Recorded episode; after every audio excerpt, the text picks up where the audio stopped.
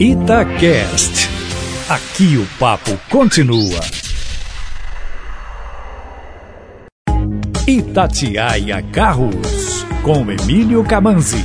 2020 já está a todo vapor na indústria automobilística, muito em função dos resultados no ano passado, Emílio Camanzi. Boa tarde. Boa tarde, Patrick, e a toda a galera que está nos ouvindo. Pois é, amigos, ano novo e otimismo na indústria automobilística brasileira.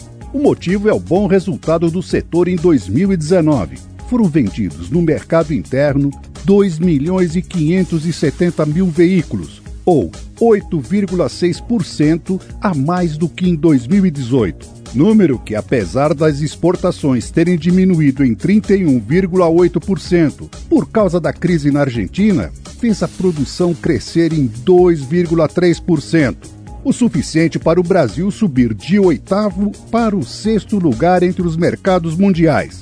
E a previsão da Anfávia, a Associação das Fábricas de Veículos do Brasil, é de que este ano as vendas internas aumentem em 9,4% em relação a 2019 o que fará com que a produção total de veículos do Brasil em 2020 aumente em 7,3%.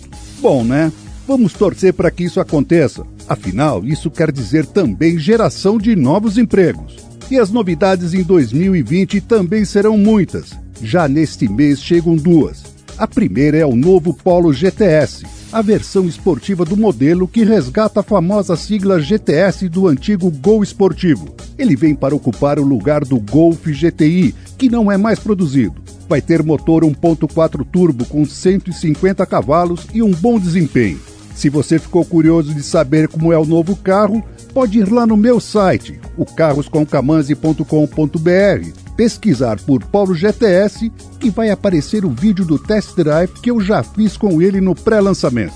Era para vir também o Virtus GTS, mas a Volkswagen decidiu adiar um pouco mais a venda do modelo sedã. E o segundo lançamento de janeiro é o novo Troller TX4, que tem como grande novidade o câmbio automático acoplado ao motor diesel de 200 cavalos. É o mesmo conjunto mecânico da Ford Ranger. Deve ser bem interessante.